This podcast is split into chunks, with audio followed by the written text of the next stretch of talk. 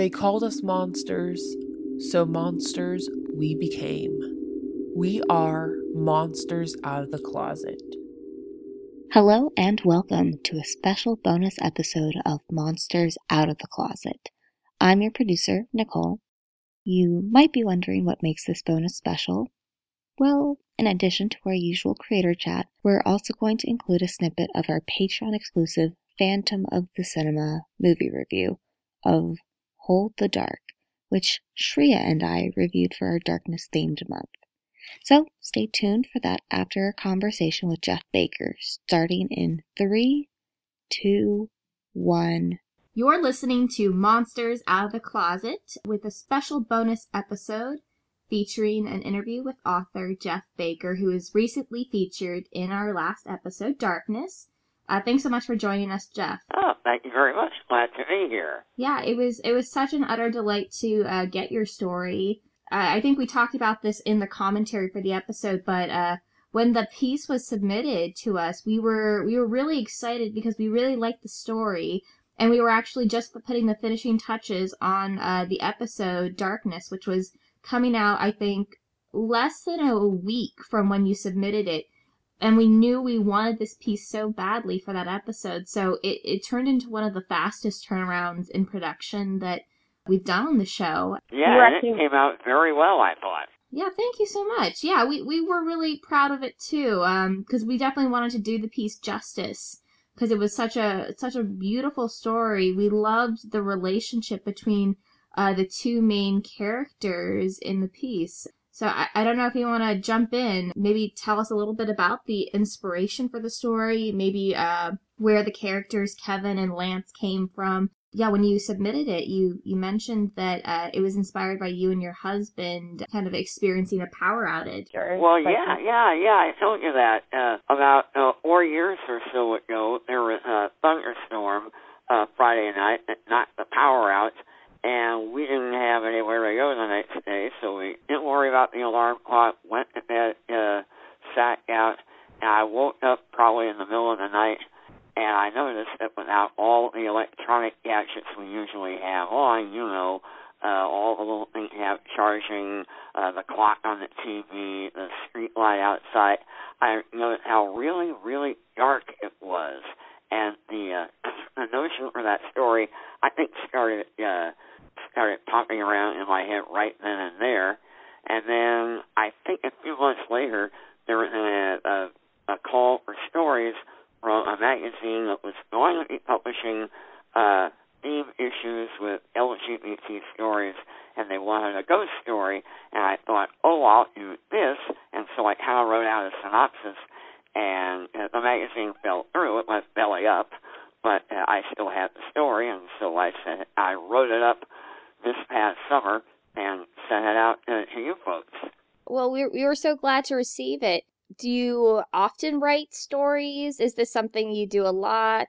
Yeah, yeah, I write. Uh, I write well, not quite constantly. I do have a job, but uh, I've been writing uh, fiction and nonfiction for a very long time. Uh, uh, and uh, I published uh, several full-length stories uh, in uh, places like oh, the new uh, Spoon Three anthology and uh, the late lamented uh, Sci-Fan magazine published uh, one of my uh, stories, and I've had other things published in like Sherlock Holmes Mystery Magazine and a couple of anthologies, uh, uh, horror stories, and uh, the queer sci-fi anthologies, uh, which uh, I'm really pretty proud of.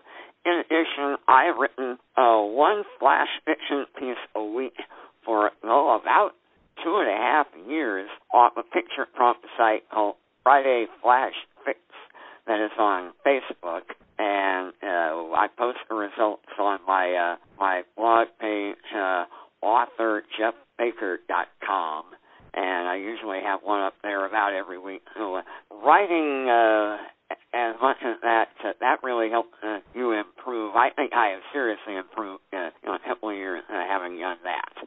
Yeah, it sounds like you you really do keep yourself busy with the writing. Um, and it sounds like you really uh, write a lot in genre fiction, whether it's science fiction, horror. What are your uh, literary inspirations? Uh, why are you so drawn to these genres? uh, number one, I write a lot of what I love to read, and I love uh, the old pulp authors like uh, H.P. Lovecraft and Henry Kuttner, who is not as well remembered, and Robert Arthur, who is just about forgotten. They all wrote, you know, little horror and science fiction, and the very, very subtle uh, M.R. James, who wrote uh, kind of ghost stories like Something in the Dark, where the thing kind of creeps up on you. It, I mean, this story took a little bit of time to build, which is why I thought it came off very nicely. And then uh, on the LGBT uh, side, there are some uh, writers there uh, with uh, Steve Berman, who is probably better known as the editor of the Wilde Stories anthology, who's written some wonderful short stories. And another writer out of uh, Canada, Nathan Burgoine, who I uh, like a lot. And oh, oh yeah, we we can't forget Oscar Wilde.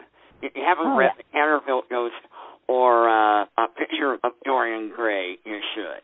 Definitely. A lot of iconic writers there. What are some themes that you like to explore in, in your stories? Uh, do you feel like genre fiction lends itself to a specific type of story? Well, the the horror stories, I'm more into what they call oh, uh, kind of quiet horror, uh, where uh, something that seems uh, very ordinary turns out to have something not so ordinary, and you don't notice it at first. Like there's a scene in Something in the Dark where Lance wakes up in the middle of the night and he looks out the bedroom doorway into the hall into the front room, and as he's dozing off, he thinks, "Oh, wait a minute, wasn't that door on the other side of the wall?" The classic sense of wrongness, where uh, something that you see all the time suddenly doesn't seem right, and something that kind of made me feel like that in real life years ago. I had a delivery route, uh, delivering produce and stuff to a snack bar of an amusement park here, but I was in town, Wichita, Kansas, for the record.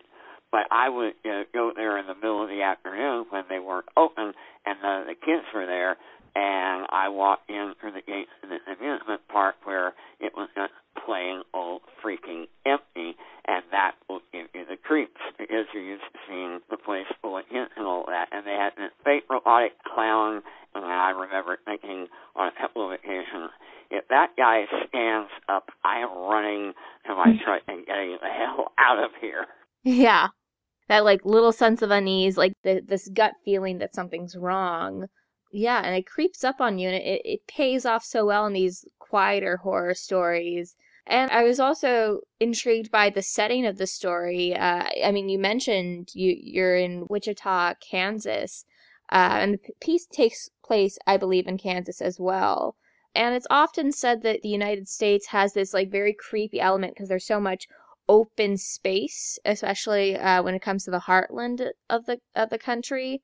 Uh, what's been your experience with that? Oh well, I've uh, I've driven uh, all around Kansas. I've uh, worked as a delivery driver for years, and uh, that is it. I mean, the open spaces, uh, whether it's uh, uh, open fields and all, and uh, nothing but uh, big open sky. I mean, you, you wonder sometimes if some hand's gonna reach out there from there and pluck you up, and no one would ever know. But but I delivered to I and my brother lives in a little small town out near Dodge City, so uh, I got a little inspiration from uh, towns like that because uh, he and uh, wife have worked flipping houses, and so uh, I got a lot of the background of why someone would be in a house that they really uh, didn't know. Mm-hmm. Right. There, there is always something uneasy about sleeping somewhere that's not your own, someplace where you're not familiar with the space, the sounds. I recently moved apartments, and my new apartment is still a bit new to me, and the sounds are new. So I find myself scaring myself and jumping when there's like a weird pipe sound or um, a an air conditioning unit comes on. And I, I think that's something that uh, a pretty universal feeling is that it- it's hard to feel safe in a place that you don't know. The unknown is scary, and in the dark, everything feels a little bit more unknown. But I guess there was this one light throughout the story, and that was the relationship between Lance and Kevin. And yeah, I, I, I was really uh, curious about kind of how that relationship came to you in terms of uh, presenting it in the story, because a lot of uh, a lot of horror stories don't often have this space for these, you know, really happy couples. And the big tension in the piece after you have this scary moment is are Kevin and Lance going to stay together when, you know, they have this traumatic event that's pulling them apart? I was curious about what inspired that kind of tension in the story. Why why you focused on this particular relationship Oh well, that that my husband Errol and I are uh, very much like that. I mean, we don't flip houses, but we have the same loving uh, relationship. In fact, that conversation that couple has about maybe getting a dog if they had a place with a big yard, we've had that conversation. We've got uh, a house. Uh, paying a mortgage on, but uh, the yard isn't very big and it's not practical right now. And I'm a writer who has uh, books and papers piled everywhere, so Uh, yeah, but uh, so I use that relationship as a basis for uh, Lance and Kevin, and I'm not a hundred percent sure where I got the names, but uh, mm-hmm. uh, they fit perfectly. And the the fact that they uh, uh, have been uh, wobbling and made an argument about whether or not to turn this house over to somebody who doesn't uh, know anything about uh, what strange thing might have happened there uh, my husband and I only had one argument in our whole uh, life together. We've been together about ten years, married for about two, and uh, uh, when I was unemployed and he had a couple of health issues and things were stressing a while back, we had one argument, but a lot of that got put into the story. So I'm not sure it was conscious or unconscious, but it was, the relationship was very easy to do. Mhm. Yeah and I think it comes across the the character's dynamic feels really authentic and and real and you, it's often said you write what you know. So it's cool to see that you know that that has you know a close kind of personal roots my next question would be like you've talked about like you've had this scary experience in the dark. Do you feel like you've had other experiences that have inspired you in writing genre fiction especially horror? I haven't had as many weird things happen to me. I uh, honestly, I have actually based a few stories. Uh, uh, one or two I told on Nightmare and Dream. I mean, I'm one of those guys. Uh, when I wake up uh, from uh, a nightmare, hang on, I've got to write this down. yeah, the idea is fresh. You have to put it down to paper. Yeah. Do you have any any tips for writers who are uh, maybe just getting started or how to kind of make it into a regular practice, how to get their work out there into the world? I would say uh, number one, read everything you can, and write as often as you can, and don't be afraid to check out everything online. I mean, there are submissions calls, and don't be afraid to send stuff out because uh, you'll never know if it's any good if you don't send something out. I mean, that's basic and simple. Yeah, is there is there anything else that you uh, wanted to share with us? Oh my, uh, heaven. Uh, other than other than uh, loudly pointing the fact that I got a blog on queer sci-fi, the organ, the the Facebook and internet bunch that I mentioned before, they help uh, and promotes uh, LGBT writers and writing of science fiction, fantasy, and horror uh, which is uh, shameless self promotion, but uh, why not? Well, we're gonna have all of those links in uh in the post on our website where this interview is. So, dear listeners, check those links out if you want to get more information on how you can um, get involved with LGBT writers of genre fiction. Um, yeah, thank you so much, Jeff, for joining us. All right, thank you so very much. What a pleasure.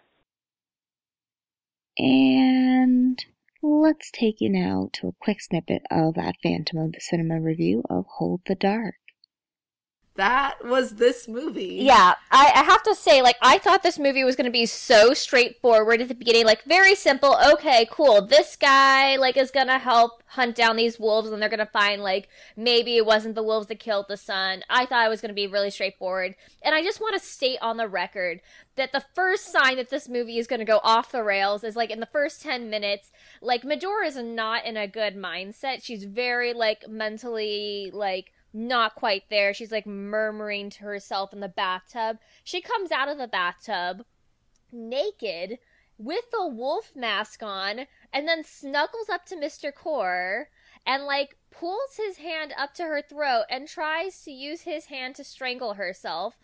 That's about the moment I realized what is happening in this movie.